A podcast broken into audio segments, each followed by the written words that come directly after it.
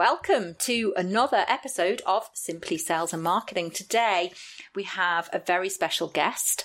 Um, I think uh, probably about four four months that I've um, came across you on LinkedIn. I can't remember the exact time, Salman, but Salman Mohayedin, is that right? Pretty good, actually. Uh, it's Mohideen, but it uh, it's not easy. So great effort, though. ah, I gave it away. Okay, so he is strategic enterprise sales at Asana. He helps AEs and SDRs close more deals and grow their brand. He describes himself as an interview ace, a minority in sales, and is passionate about inclusion and diversity. Salman, welcome to the show. Thank you so much. Really appreciate the opportunity to be on fantastic to have you.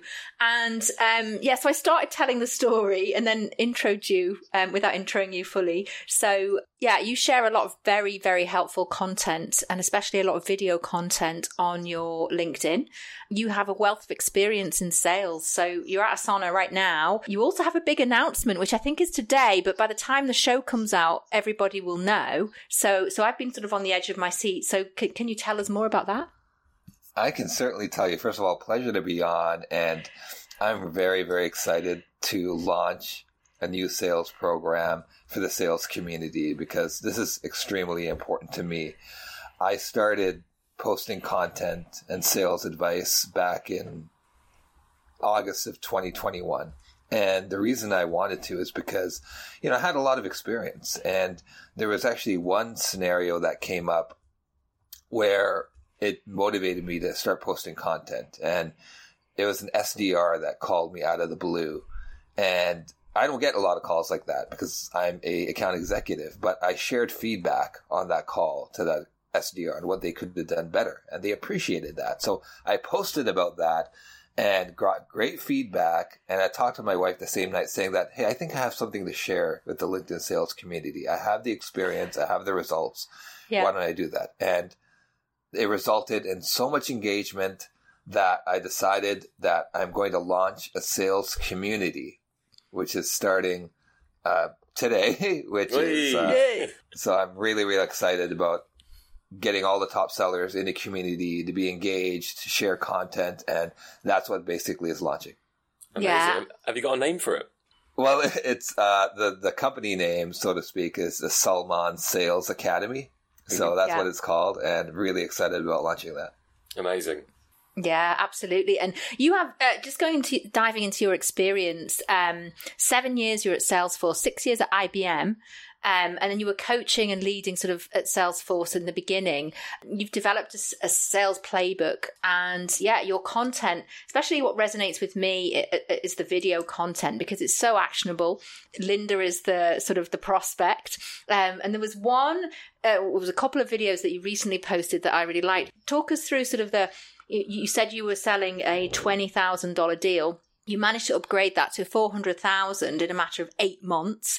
And this is a really good example of sort of multi threading mastery. Walk us through that and how you did it.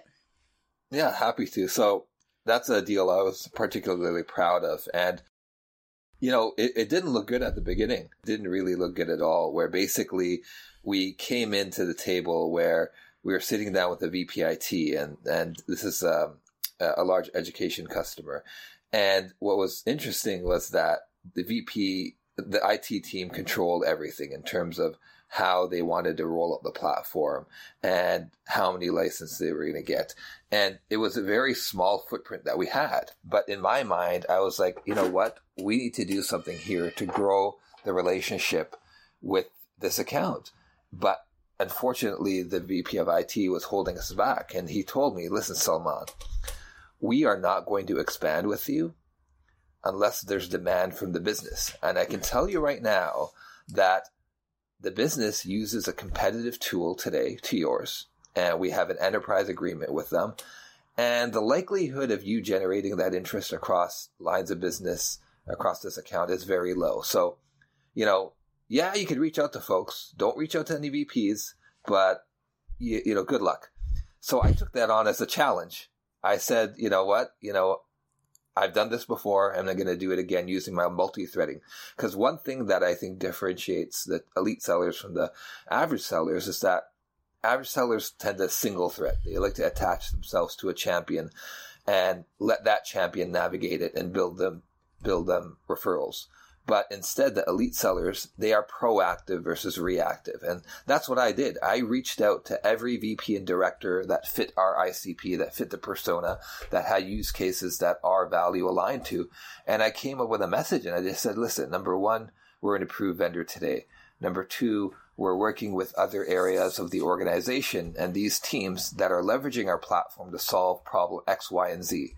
These are the results that they've seen. If these problems resonate with you, I'd like to talk about how we can potentially replicate that value with your team. Would you be would you be open to a chat? And I did that across 15 or 20 people. We drove that demand.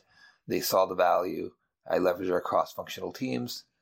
And then we came back to the champion and said, hey, listen, here's the demand that we've driven. Here are the names. You can cross reference that. You need to expand. And they agree to do that. So multi threading is the key to the story.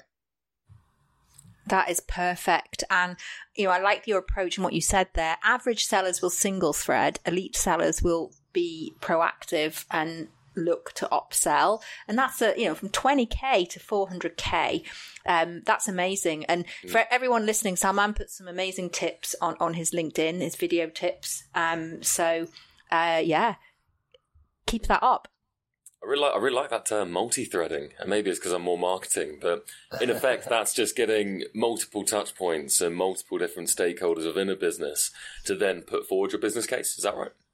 You're exactly right. It's about making sure because here's the thing like and, and i'm sure you know this from your experience in order to close larger deals there's more people involved there's more decision makers there are more stakeholders more influencers yeah so it's important to be aligned to them it's important to be connected with them to understand what's important and if you do that then you're truly multi-threading yeah and one of the things that i find because um, because i'm in a, a sales role full cycle sales a lot of the times I, I get that that one person and it's getting to the rest of the team, you know, calling out as soon as I can. You know, you normally you, you don't want to. Typically, what I find is that if the rest of the team don't come on to the next demo or the demo, then they're gonna they're gonna feel left out. Um, yeah. and and it's getting past that reluctance. And if you know they say um, that they don't want to bring anybody else on, yeah, it makes me suspicious. Are they just sort of shopping around, you know, because because that happens a lot sometimes? Or you know, do you have the courage to then go out and and contact all the other stakeholders and and you know sell it to them? Exactly, exactly right. Now, so I have to ask Salman. Obviously, very impressive CV when you look at things. You know, the Salesforces, the IBMs. You've got a side hustle and a community growing, which is you know massive. Congratulations there. What, what do you wish that you knew when you first started out? And would it be something like using Asana to project manage your sales, or or have you got one thing that you wish or kick yourself you didn't know when you first started out? I'm really glad you asked that question because I actually had a post probably about eight or ten months ago where there, I listed out five things that I wish I did sooner in my sales career. I'll, I'll name one or two if that's okay. Uh, the first one is having conviction in what you sell. Here's what I mean by that. If you don't truly believe in what you're selling, that if you don't truly believe that the product that you're selling will provide real value to your customers and you're confident in that, if you don't have that conviction, you're not going to enjoy what you do and you're not going to be successful in the long run. And this happened to me many years ago. I left a good job for a higher paying job I ran towards the base salary. I ran towards the perks and the OTE and all that. But then I slowly realized I didn't truly believe in what I was selling. And it was my fault because I didn't do the due diligence of the product and the company before I joined. And I realized that I can't be successful if I don't truly believe in what I'm selling because I won't enjoy what I'm doing. And ultimately, I'm going to see through it and my customers will see through it in the way I portray myself. So I tell all the other sellers there, don't just run towards the money. Believe in what you're going to sell. And that's on you to do your due diligence before you accept, accept an offer. So I regret not doing that sooner rather than later. And the second thing is investing in a sales coach. I, I'm telling you, I guarantee you, if I had invested my time and resources in a sales coach earlier in my career, I would have two or three X accelerated my career. Mm. Wow. Like find someone that's a few years ahead of you. Yep. That has done, has been in your shoes, that's been through ups and downs, been through adversity, and have them coach you through how to become a better seller. If I, I wish I had done that sooner. Mm. I love that point on sell something you actually believe in because I think most people are drawn to sales for the money, and a lot of people will admit that. So actually taking a step back and picking a product or an industry you believe in says says a lot. How is that something you can train or teach yourself to start believing in a product, or do you think if you don't believe, just get out of there and look for something that you do believe in? Yeah, I think I think there's three things that I look for in a role. It's conviction in what you're selling, great leadership that supports you and your well-being, and a strong team culture where everybody cares about each other's success, right? And there's no bad blood, there's no egos and things like that. So conviction is number one on my list. I always tell people, and people reach out to me, what do you mean by conviction? What does this mean? Do you think like if you don't believe in what you're selling, like if I'm going to a company and I realize this product is not the best, I don't believe that it's going to bring real value to my customers. You can fake it for a bit, but ultimately the way you articulate yourself to your customers, it's going to be noticed and your customers will notice that too. So, I mean, I think you'll slowly realize it, but I mean, you got to believe in what you're selling to be successful, I believe. Yeah, you do, and and also especially with sort of long sales cycles, um, tech tools, you, you've got to believe in what you're selling, and the product has to re- renew itself, doesn't it? Um, so you know there has to be that kind of value there. Um, and I like what you said as well about investing in a sales coach because too many sellers rely on the company that they work for to provide them with sales training. And they might get a one-off sales training or it lasts a couple of months and then they get nothing else. Exactly. Exactly. And um, that's important. That's important. And a lot of organizations will give like a stipend or a reimbursement for coaches. Take advantage of that. And the one thing i would recommend is that if you're looking for a sales coach do your due diligence and make sure they've been in your shoes before and they've been successful yeah great advice there and now sort of leading on from that, we talked about what you wish you knew uh, when you started out. What do you think, um, you know, with sales and marketing, how could, because we're about sales and marketing, how could both sales and marketing be better aligned? Yeah, I'll, I'll, I'll give you an example. Um, I was actually speaking to a, a, director of marketing at a large, uh, it's one of my friend's uh, wives, and she works at a large, uh, very large, well known software company, one of the biggest. And she's a director of marketing there. And she told me, Salman, like, the trouble that I'm having is that I don't fully understand the impact that my efforts and my team's efforts are having on the sales teams. Yes, we have tools in place to keep track of metrics and what leads are coming in from what sources, but I need to clearly understand how we're impacting the sales team. And we're not understanding that because the sales team is not sharing you know, the success that they're having and why that could be because of the marketing team's efforts. So I said to her, you're right.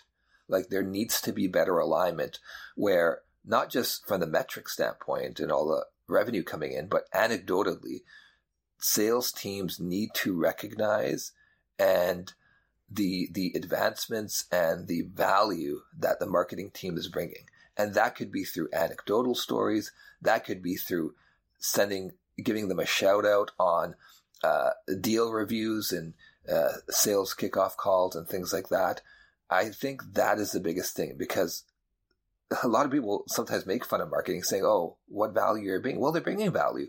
So the sales team should be able to articulate that, you know, to their team, to their management team, to the marketers, to the leadership marketing team. And if that is the case, there's going to be better alignment and a better relationship between those two. Yeah, you know what? I could not agree more. So, my role as a marketing director is trying to show the worth of marketing. And as we all know in sales, you can show a dollar sign or a pound sign or a euro sign against anything that you do do. Whereas in marketing, it's not necessarily that straightforward. So you sometimes do have to be a bit more creative in showing that return on investment. And it's not sometimes obvious and sometimes you can't see the business impact. But I completely agree. I think if you find a way to show that success and to kind of loop that back, that's absolutely pivotal when it comes to it. And I would say, and this is this is a question I want to ask. It's always my favorite question because people get brutally honest on this one. If you had God's power and tomorrow you could stop something in sales and marketing in one go, one wide, one click, and no one ever spoke about it again, what would you pick? That's a good question. I would say it's a dangerous one. it's a dangerous one, but this is something I talk about, and Charlotte knows that uh, this as well. If you've been following my content, I am very, very picky with the language that is used by both sales and marketers on every channel, whether it be on the website, whether it be if you're sending a cold email, whether it be an outreach campaign where sales and marketing are reaching out to existing clients or prospects or trial people, you know, folks on a trial. The language has to be better. It can't be, because here's the thing. If you focus on your product and your capabilities and your solution, that's your language. That's not the prospect's language. The prospect's language is the problems that they're facing on a day to day basis and the impact of those problems on their business. So words like, oh, you know, teams are facing a lack of visibility or manual processes. You know what? There's 10,000 solutions out there that solve for lack of visibility and manual process. You have to be very, very particular and specific about the language. Mm-hmm. Maybe it's, hey, teams have disjointed collaboration tools or spending too much time in multiple applications, which is leading to, you know, X, Y, and Z. So you have to be specific. And I think that language has to be better with both sales and marketing teams to really put your feet in the customer's shoes to know what they're going through so it resonates with them. Absolutely. I agree so much with that point because um, I've worked at companies where you know the language was just that we're an end to end solution, um, we're an AI solution. We'll help you do this better, and it, you know it, that's not really talking about the the, the prospects' problems, is it? And, and sort of getting under the skin uh, of using the right language. That's a really good point there, and not one that we've had when we've asked that question on yeah, on the previous yeah. episodes. So now, sort of moving on, what do you think, Salman, the future holds for sales and marketing? What exciting things do you think are coming that around the corner that you know most sellers, most marketers might not be quite aware of or might not believe in? Uh, yeah, so for sales and marketing, I think there's there's there's a couple of things. Uh, if I were to think about it, um, I think number one, it's that it's it's so much more competitive now. Like I was looking at this chart where it was like if you looked at some of the technology vendors and martech vendors compared from like 10 years ago to now it's like 100x it's so competitive now.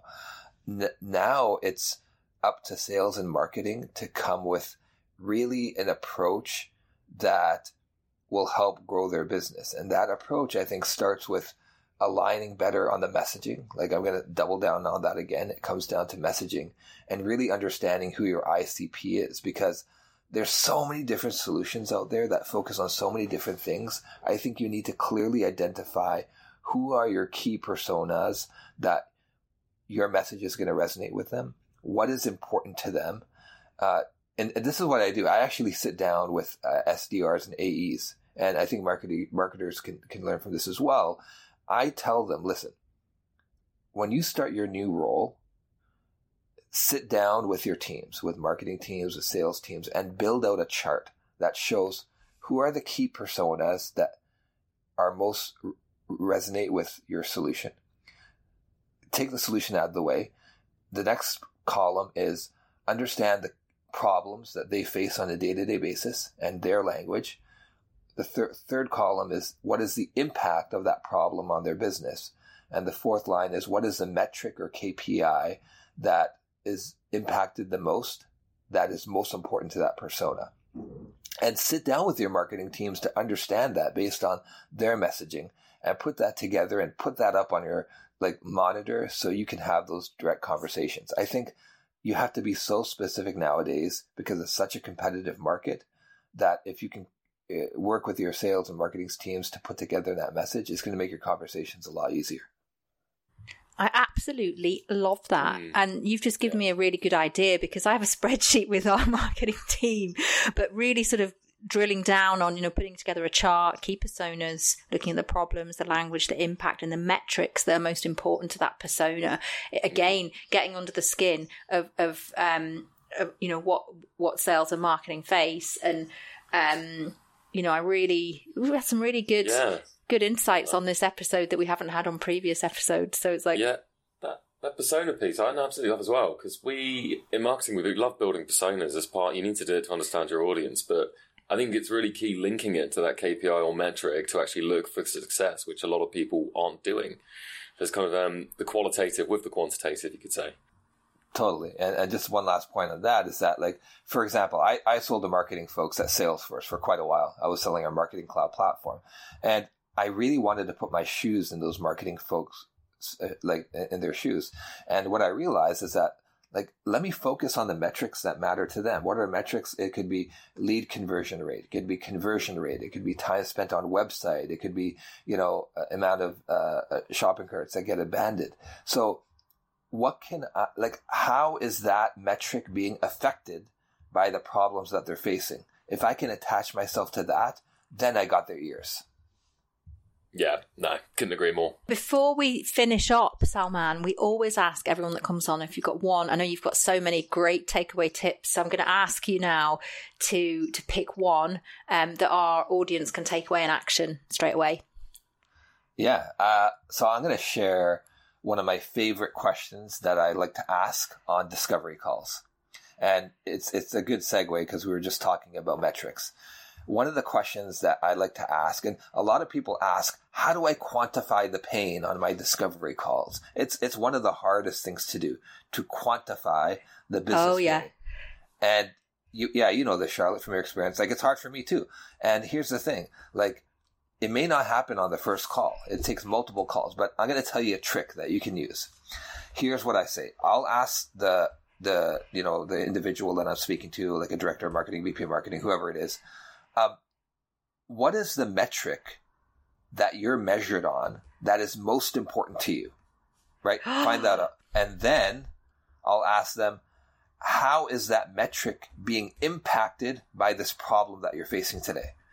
If you find that out, and here's the thing, what I found is that you'll be surprised at what you hear their metric is. You're going to think it's one thing. You're like, are you serious? That's the metric you care about? And then your business case is attached to that single metric because that's, that's how they get promoted. That's how they get paid more. Yeah. Is to increase that metric. Oh, that's absolutely killer. That's That a is killer. blinder because Yeah. I, I, especially in sort of, I'm selling to governments, and their their their metric is usually they have to create jobs and they have to get companies to to invest and create those jobs. So there's a there's a an investment value attached to that, a dollar value, and there's also a job creation value, but. It, it, the difficulty is, is that if they don't meet that objective, they still have their jobs because they're government employees. So it's difficult Right. to fire them. Yeah. So that's that for me. That's a really sort of diving into that pain. Um, but I really love those two questions because there could be other metrics that that perhaps that Mm. you know you could pick out there. Well, do you know what I would say also? On top of metrics, there is a success criteria you're looking for. And if you can both agree what success looks like, then you can build on that relationship. So, yeah, I think asking that metric and flipping it's a really good tip. Awesome. Right, we've, we've just come up to the end, unfortunately, um, and some great insights already. Um, and the final question on the tip. But, Salman, if people want to get in touch, where can they find you? And also, if they want to join your society as well.